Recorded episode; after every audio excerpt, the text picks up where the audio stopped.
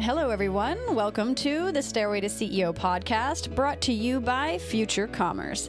I'm your host, Lee Green, and it's my mission to bring you a real, honest, and unfiltered interview with top business leaders from all walks of life. We'll talk about their climb to the top, their stumbles along the way, and the steps they took to get them to where they are. So tune in to get inspired, listen to some real talk, and enjoy the show.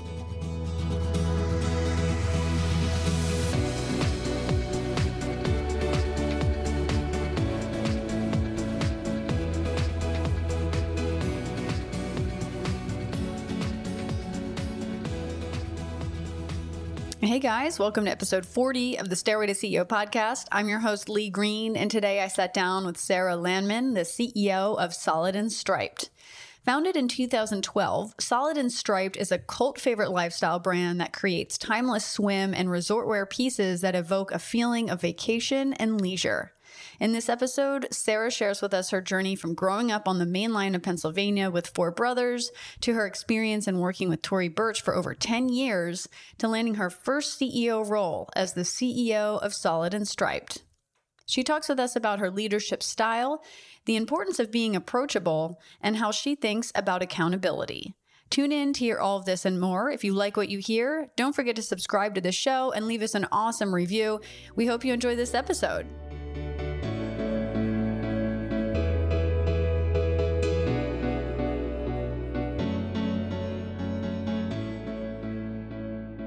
Hi, Sarah. Thank you so much for being on the show today. I'm super excited to hear your amazing career journey and how you became CEO of Solid and Striped.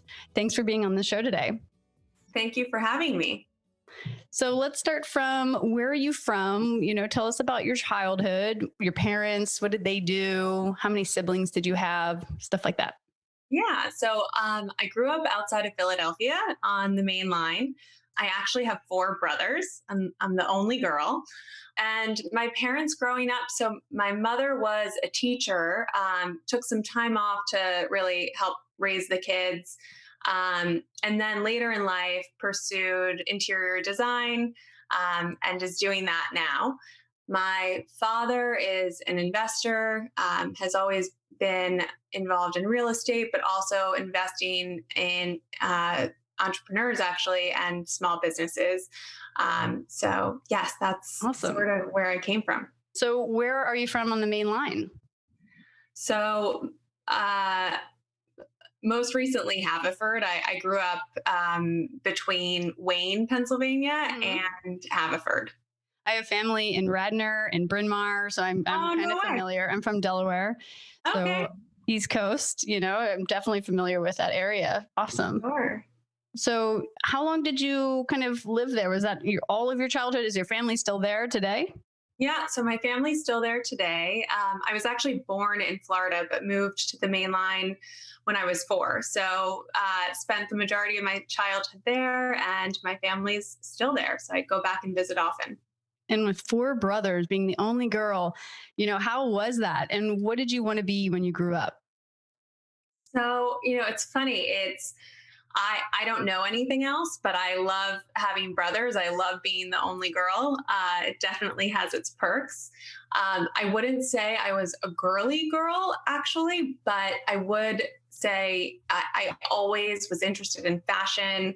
Um, and I knew that that was something that I wanted to pursue from a very early age. Actually, my mom just found a bunch of my drawings and stories from when I was little, and they all talk about, you know, fancy dresses and models. And it's actually fascinating to read from from such an early age. I really did have an interest.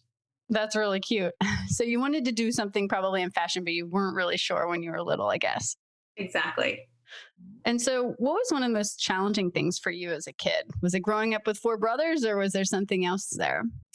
You know, my my parents are divorced, so on a personal level, I I think that was a challenge. They lived very close to each other, still do. And I'm incredibly close with my family, incredibly close with both of them, but sort of managing and balancing, you know, going back and forth.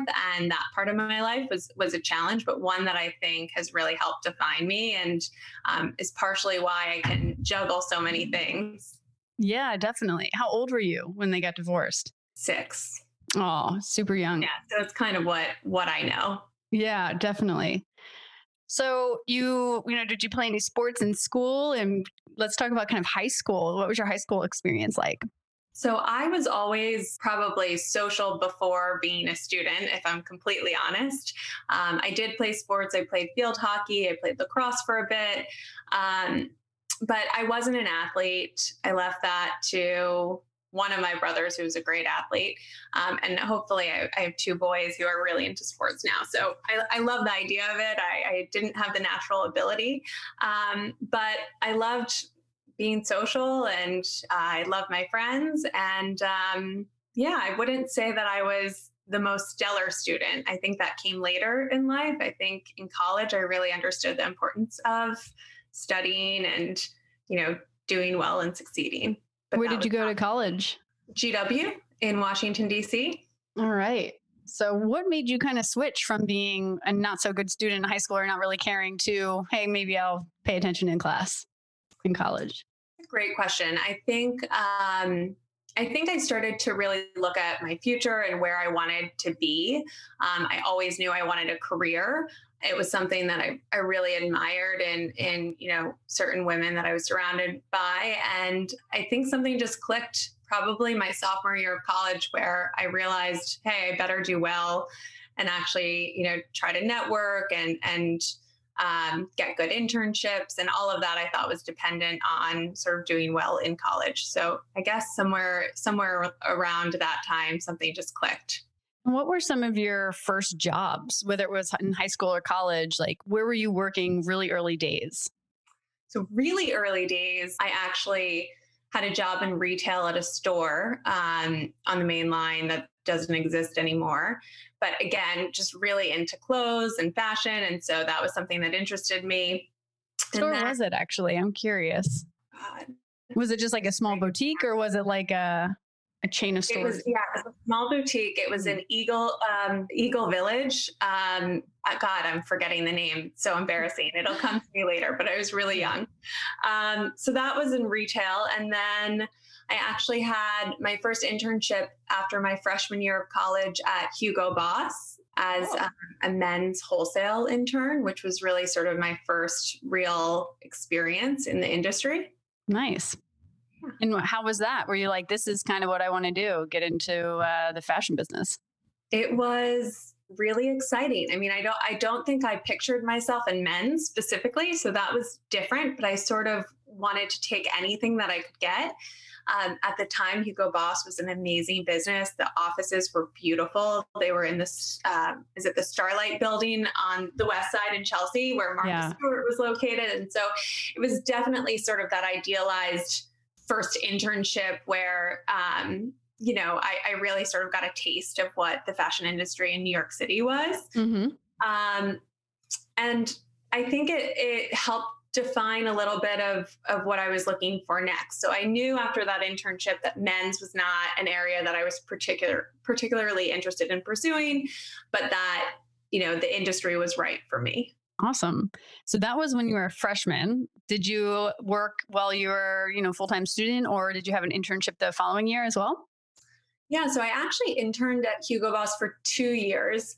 Um, and then the third year, so the summer after my junior year of college, I wanted to move on and do something else with with a new company, gain a new experience, um, and had gotten wind that Tory Burch was starting a business. Um, she's from the main line, and I was familiar with her just, um, you know, not through.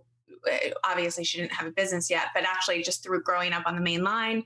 Um, and she had offered me an internship. And I remember thinking that, you know, I wanted my career to be taken seriously. I thought maybe I needed to go through the Bloomingdale's buying program and get a, a real structured sort of internship between my last years. Uh-huh. Um, but I was studying abroad in London at the time and didn't have the opportunity to really do the interviews that I needed to. Mm-hmm. And so ended up interning for Tory that first uh, sorry, that my my third year. So after my junior year, between my junior and senior year of college, and she was still working out of her apartment. There were three employees at the time. She had just opened her store on Elizabeth Street and hadn't officially launched wholesale yet. And I really never expected it to be anything, you know, with staying power, to be honest. At the time, there were a lot of celebrities and socialites sort of launching brands. Um, and I was worried that it wouldn't be something that lasted. And after going through the summer interning for her, it was so clear that this was something different and that it would absolutely last and did have staying power and just sort of the passion that she had for her business and how much people respected her was um, really amazing. And so that was definitely a turning point for me. Um, and and I went on to work for her full time after I graduated. That's really where I started and where I I like to say I got my real education. Um, yeah. But yeah, so that last internship was was definitely pivotal for me. What year was that actually? Remember when you first started with Tory? 03. 03. Okay because this is funny. So, because you were still you were there for many years. I actually I think it was like 2006. I want to say when she had one of her first fashion shows. It was like a presentation on a roof of some building. Okay. I was a model in that show. No way. yeah, and I remember it was the time when the sh- the slipper shoes with her logo on it were like Reva. super hot. I mean, they, she just came out, and I remember getting a pair. Um, I think I got uh, something else as well, like some white pants and some other things for being in her show, right? And so I got some credit for her store on Elizabeth. I went shopping down there, and I got the the shoes in gold. But I'll never forget that show for some reason. I don't know why. It stuck in my head. She was Oh, getting a lot of press and things were really cooking for her at that time. Yeah, absolutely. No, it was wild. I mean, it grew. It was it was explosive and and still kind of is, but definitely in the early days and so so exciting to be part of. But I remember those Reva ballet flats that you're talking Yeah. about. It's not actually what she launched the business with. She launched the business with ready to wear, but people really associate her with that shoe Mhm. and that really put her on the map. Um, and I remember being in you know my the early days of my career and all of my friends were asking could i help them get get a pair and you couldn't Yeah. get them anywhere and it was Yeah. just like the hottest thing so yes They really were. And they were shockingly very comfortable too. yes Roaming around New York City in those for a few years, though, they were great. pre the sneaker craze that was sort of the thing Yeah, exactly. It was the gold plate and the logo. I mean, yeah, that was pretty cool. So, what was your first role when you first started first time and kind of walk us through, you know, the the next couple of years working with Tory? Yeah. So after I finished my internship, um, she was still working out of her apartment. Things were still small, but it was very clear to me that it was going somewhere big. Um, and that spring, she was on Oprah, and I remember thinking, "Oh wow, this is really getting this is this is going to scale quickly." Mm-hmm. Um, so when I graduated, I started as a sales assistant just on the wholesale team. And at that point, they had just moved to their first office, and I think maybe we were we were ten people at most. wow. Um, but I was assisting with wholesale accounts, um, which was new for for Tory. So that was where I started, and then I sort of um, grew and and um, I, I ended up working in a variety of divisions. So I stayed with wholesale for a couple years, ultimately becoming, I think, a senior account executive. But my passion was always product. Um, and so I really just wanted to follow where the product and the merchandising roles were. So wholesale was a priority when I joined the team. And that was really the team that oversaw the merchant role and worked with design and production and Tory. And then once direct consumer actually became a bigger priority for the business and we started opening stores and really focusing on the site, that function shifted from wholesale to retail. And so I moved with it and I became a retail buyer. And that was really fascinating because I was able to, you know, learn a new skill in managing an open to buy um, and planning and all of the things that I hadn't previously learned in my wholesale role. But I also learned about the global business and how, you know, Asia and Europe differed from the States, from the domestic market. And um, it was a really, really great learning experience. And then ultimately, a couple years later, the business continued to grow and we realized that we really needed a separate merchandising division. So i helped form that division um, and and that was a really exciting time for me because i could really focus solely on product at that point. Um, and that's where i spent the majority of my time with Tory. I was with the company for over 10 years um, and ultimately that was that was the most exciting part really focusing on the product working with design and production um, and you know sort of being the middleman between wholesale and retail and so yeah. that was that was sort of my time at Tory that's awesome. And so during that time, what were some of the biggest kind of challenges or even mistakes that you made along the way? And what were some of those key takeaways that you learned? So I'm sure there are so many, so many mistakes I made early in my career. Um, I think that, um, I think that, you know, what what comes to mind most um, towards the end of my time at Tory, I had, I have two sons, um, and I had my second sort of a year. I guess it was a year before leaving Tory, um, and just sort of thinking that that there were limitations and that you couldn't really successfully balance work and home. Um, so I think that sort of having those doubts and um, and maybe not pushing myself at the end as much as now I realize I probably could have. I do think that, you know, by the time I left, it was a really organic time for me to go. I had done so much there and it was just sort of the right time. Um, but I think that sort of limiting yourself in that way. It's amazing how much you can actually take on and and how you can compartmentalize and you know no one can do it all perfectly um, but you can do a lot more than than you think you can Hey guys, I want to tell you a little bit about a new report we're launching here at Future Commerce in partnership with Gladly called The New DIY. It's all about the new trend that has emerged around the passion economy and modern consumption, which begins with peer inspiration, continues with product education, and culminates into participation or an online purchase. The report covers how these trends start on social media, the importance of great customer experience across all brands, regardless of industry, and the implications this trend has on retailers. You can get the full report today over at futurecommerce.fm slash the new DIY. That's futurecommerce.fm slash the new DIY. Is there ever a moment where you had to go into, you know, Tory's office and be like, I've got to tell you where that I messed up on something?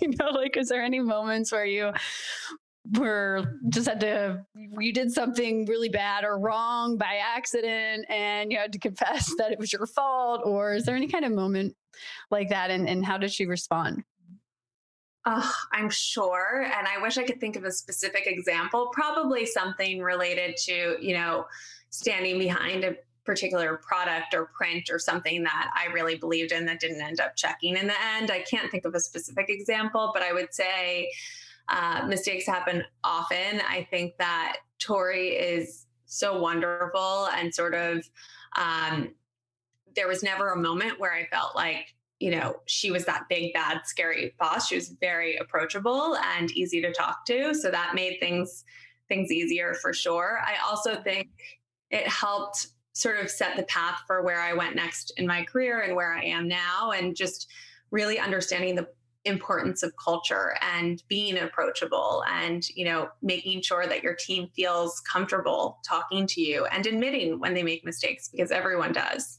Absolutely. And being approachable is super important.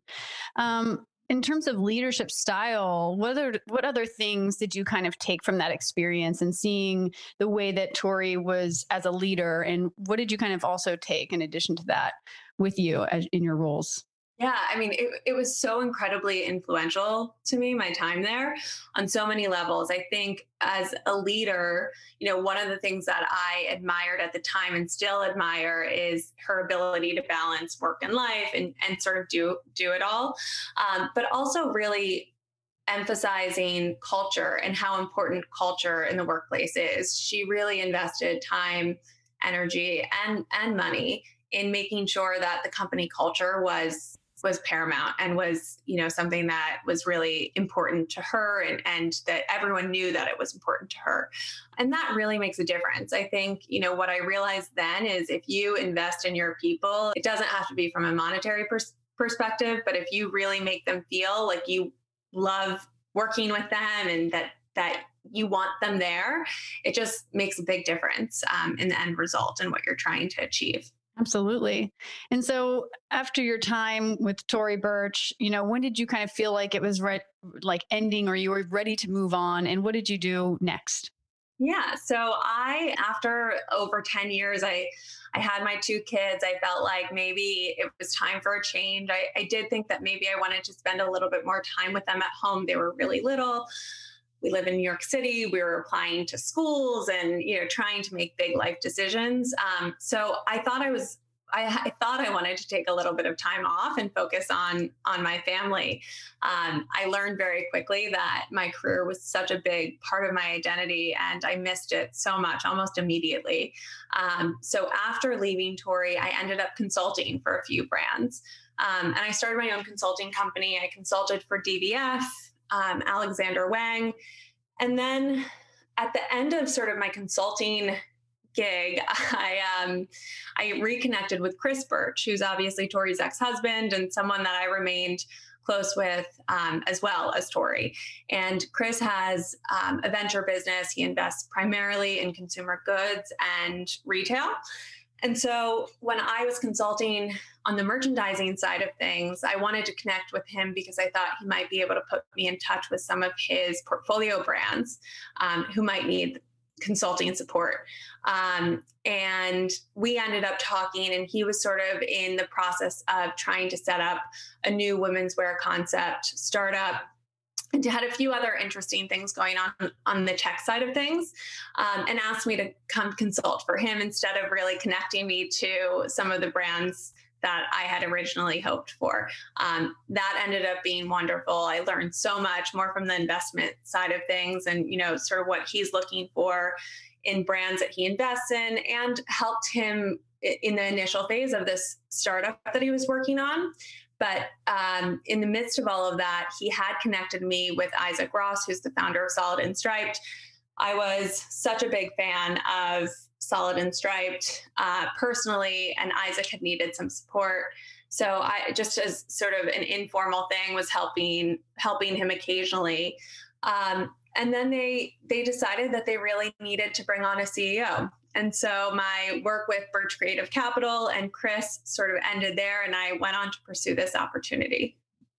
That's awesome. And so, how did the how did those conversations start? And you know, t- walk us through. I think that transition and in becoming CEO and, and working with the founder. Yeah. So I think it was it was really natural. You know, I I had worked with Isaac um, in sort of an informal capacity, just sort of giving my opinion on merchandising, product, process.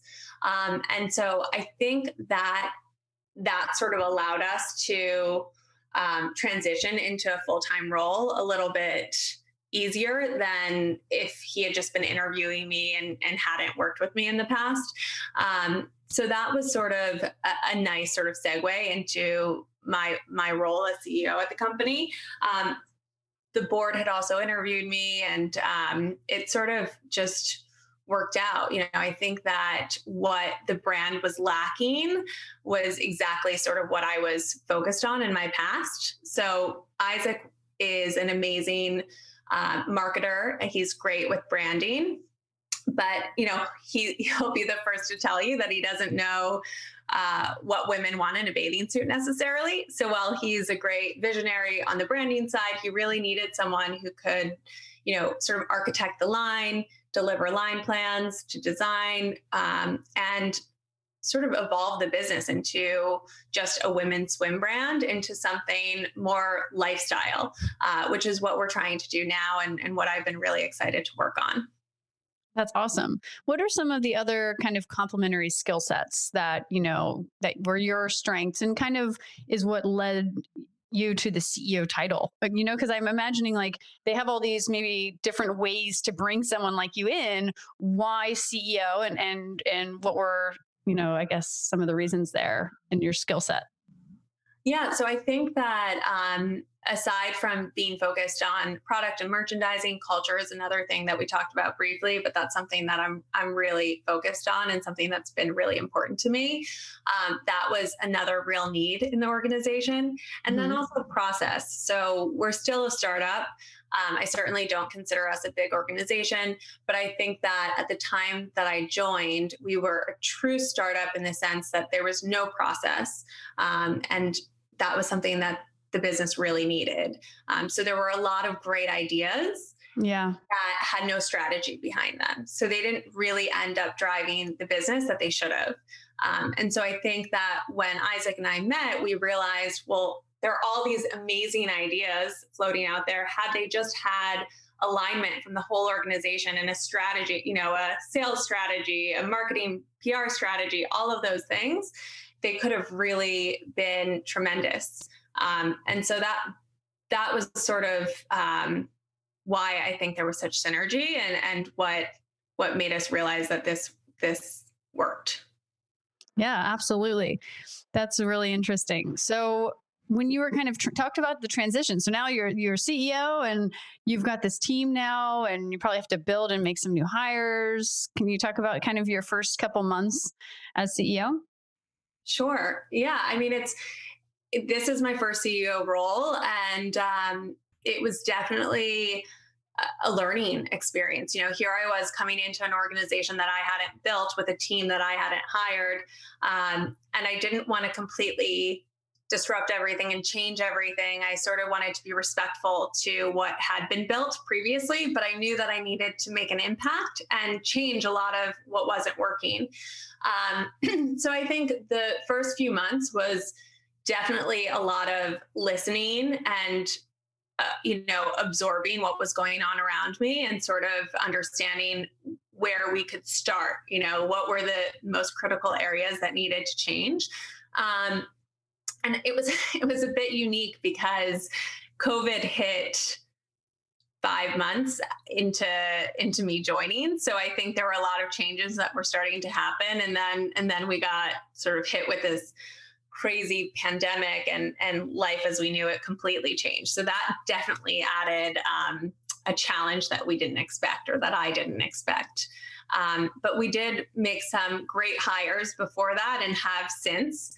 Um, and I think that that's really another thing that I've I've um, I've been pretty good at, I guess. You know, surrounding myself and hiring the right team I, I realize how important that is. And I'm certainly not an expert at everything, but I think that if I can make the right hires um, and build a team of people that are experts in their in their divisions or, or their sort of competencies, that we all work well together. Yeah. I mean, I can't even imagine that five months into getting this like first time CEO role, and then all of a sudden a global pandemic just like hits the fan. I just like, oh my God, you know, how so to, can you talk about kind of how you kind of manage that and, and how COVID affected the business? Yeah, I mean, uh, manage is, is a nice way to put it.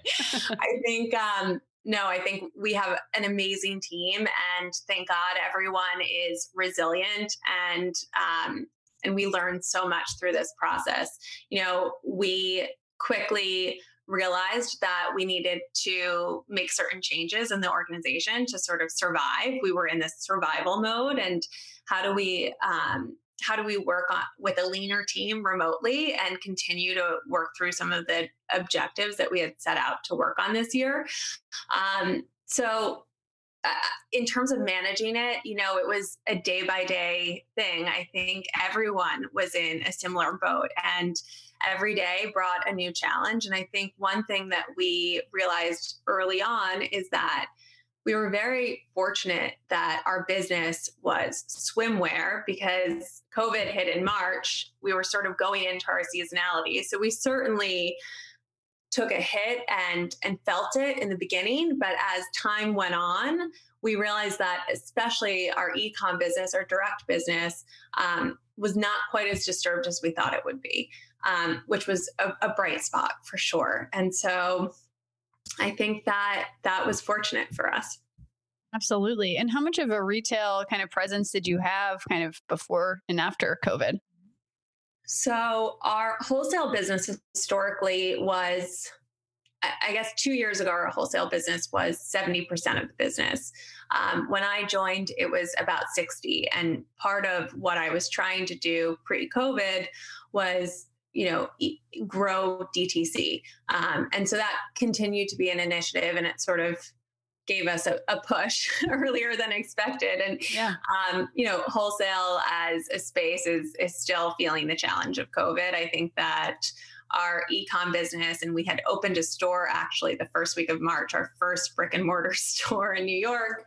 Um, you know, those have actually been highlights for us. Ecom and the New York store, which sadly we had to shut just weeks after opening the doors, um, has been tremendous this year. I mean, it's it's really amazing and a true testament to New York being our biggest market and really having a loyal customer and following. Man, it sounds like a tough ride. You just are like thrown things one after the next. so you have this retail store that just opened, now has to close. That's a lot. That's a lot to go through. Um, what were some what were some of the things that kept you going? You know, of course, like team and, and stuff like that. But do you have anything from a personal perspective that you do to help you stay balanced and positive or motivated every day? Is there like a morning routine you have? Oh, I wish I could say meditate every morning. I do yoga every morning. I, I try. I mean, I think the biggest motivation is my family for sure. My kids seeing their mom go to work every day, even, you know, while trying to sort of figure out the homeschool thing in the early days of COVID. That was really motivational for me. And, and, you know, just showing them that you have to persevere. And if you believe in something, you have to continue to work at it. Um, and so that was definitely definitely something influential during this whole time. Um, the team i can't i can't um, i can't not mention the team because they were fantastic and resilient. Um, but in terms of personal routine i do try to stretch i do try to do some yoga i do try to meditate but but i, I can't say that i do it every day.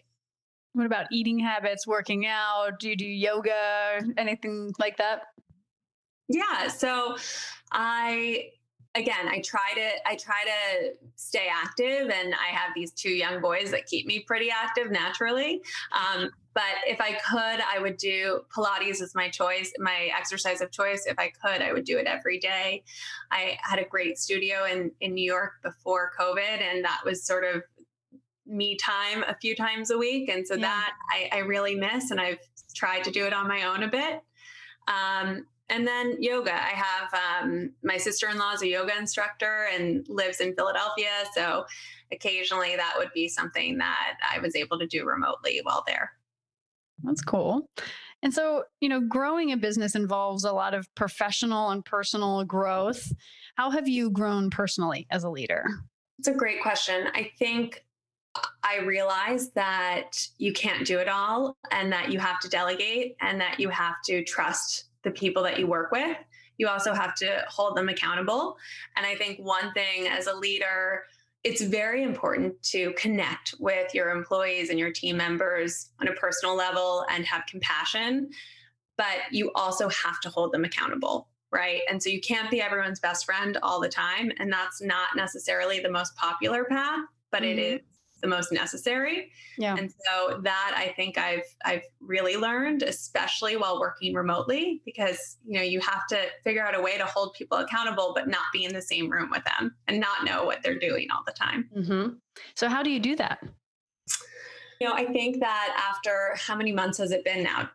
10 months of, of working on and off remote um, we have a great system and you know we have weekly touch bases. I have one on one touch bases with all of my department heads weekly, but we also have team meetings almost daily.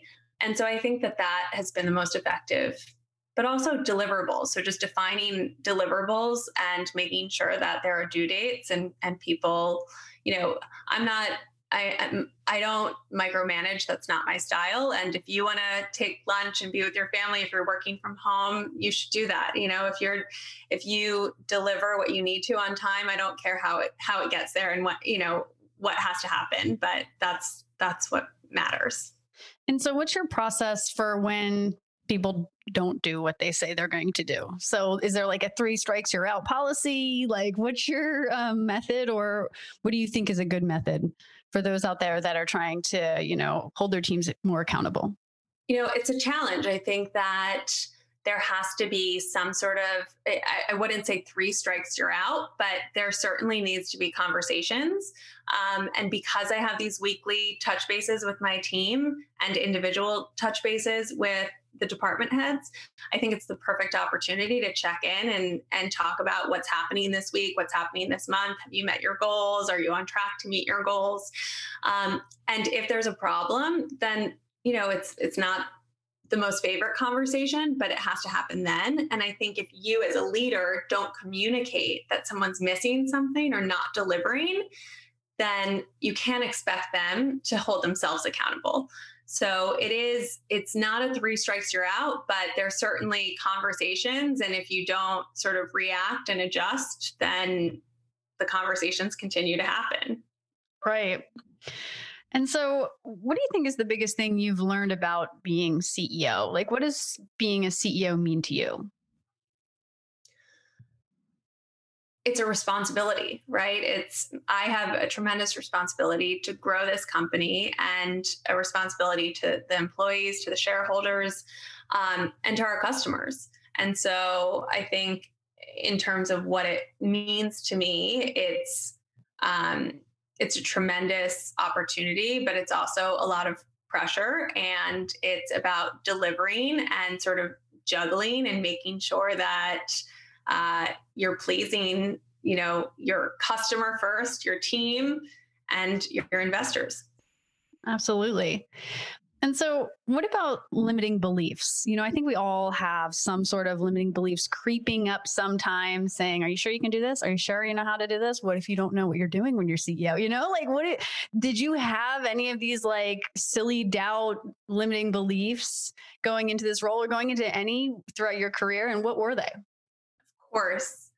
I always have doubts. I mean, I think that's just human nature. Um, I think anyone that tells you that they don't is lying. Yeah. Um, and certainly coming into this role, I'm I'm a young female CEO and I had been consulting for a period of time. So it wasn't sort of a natural progression, but I knew that I had the right skill set. And I also know that you learn every day, you know, mm-hmm. and I mm-hmm. know that if you hire the right team, that anything's possible. Um, so I do, I certainly have doubts. I did have doubts before taking the role. I had to really think long and hard about it. But I also know that you can't limit yourself. And if you believe in yourself, I mean, it's very cheesy, but anything's possible. Good to know. Yes, I agree. A little cheesy, but we've heard it before and it is true. so, how do you work to improve yourself so that you can best lead the company? You know, I think listening, and I think that I am really open and honest with my team. I think transparency is is so critical in a small business. Um, so I think that you know I, I encourage my team to give me feedback about how I lead and my management style. I encourage my investors also to give me feedback, and so I think listening is how I improve myself. Absolutely, that's a great point. Um, and if you could change anything about your career journey, what would you have done differently? Huh. I, I have been so fulfilled with my journey. It's hard to hard to say what I would have done differently. Um, you know, I think that the digital space is so critical right now. If if I could have, I would have maybe worked in in more of a digital company before where I am now and just learned a little bit more about that. But I'm mm-hmm. certainly mm-hmm. learning on the job and had some past experience with it. So, um, yeah, I think that would probably be something I'd, I'd look to change. And what's something you think most people don't know about being a CEO? I think that people expect you to have all the answers. I think it's okay to not have all the answers. Yeah. Was there ever a time where they were asking for an answer and you didn't have one and you had to, you know, admit, guys, I just don't know the answer to this? Sure. I mean, I think that working collaboratively with the team is is part of that, right? So if if there's some if there's a decision that needs to be made and i don't have the answer then i solicit advice from the team right and so yeah. i think it's not about me saying i don't know the answer to this question it's more about okay we have we have an option to go down path a or path b. What does everyone think we should do? Let's collectively have a discussion about it. Yeah absolutely. So what's next for solid and striped? What's what's next? What are you guys working on and how's it going? Yeah, so the business has evolved tremendously over the last couple of years. Um, we're working on so much, so much that I'm excited about. We recently launched a collaboration with Bandier, so our first activewear capsule, um, and we are launching Solid and Striped Sport as an internal category in March. So that's really exciting. Um, awesome from a category expansion standpoint. We launched beachwear in a more meaningful way this past year, and it's really grown tremendously. So it is now uh, 30% of our business, whereas it was 10% when I joined. So that's really exciting and probably also a reflection of what's going on in the world. But I mm-hmm. think having the right product and serving it to the right people, which is something we've been working hard on. So beachwear slash ready to wear.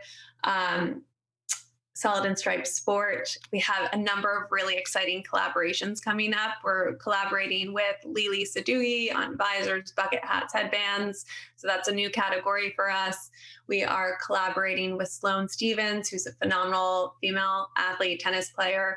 Uh, she has a collection coming out with us this summer. And so that's really exciting as well.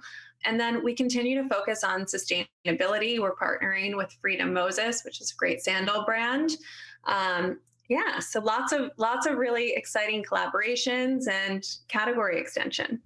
That's awesome. Well, congrats again on your new role as CEO. And do you have any kind of final advice for anyone listening who's either, you know, aspiring executive or wants to be CEO one day? I think work hard. It pays off. Uh, you know, one thing that we didn't talk about during uh, the questions about my early days at Tory was just this this idea that working harder than everyone else actually does does pay off. Um, and I often think about those early days, especially now when hiring, you know, young men and women who might not have the same work ethic. It really is so important and expose yourself to as much as possible. I think that I was in the right place at the right time at Tory and was lucky enough to be exposed to all of these great business initiatives and, and departments. And in a big organization, I don't think I would have gotten that same experience. So I think, you know, taking every opportunity and absorbing as much as you can. Awesome. Thank you so much for sharing all of your awesome insights and advice. Thanks so much for being on the show. Thank you.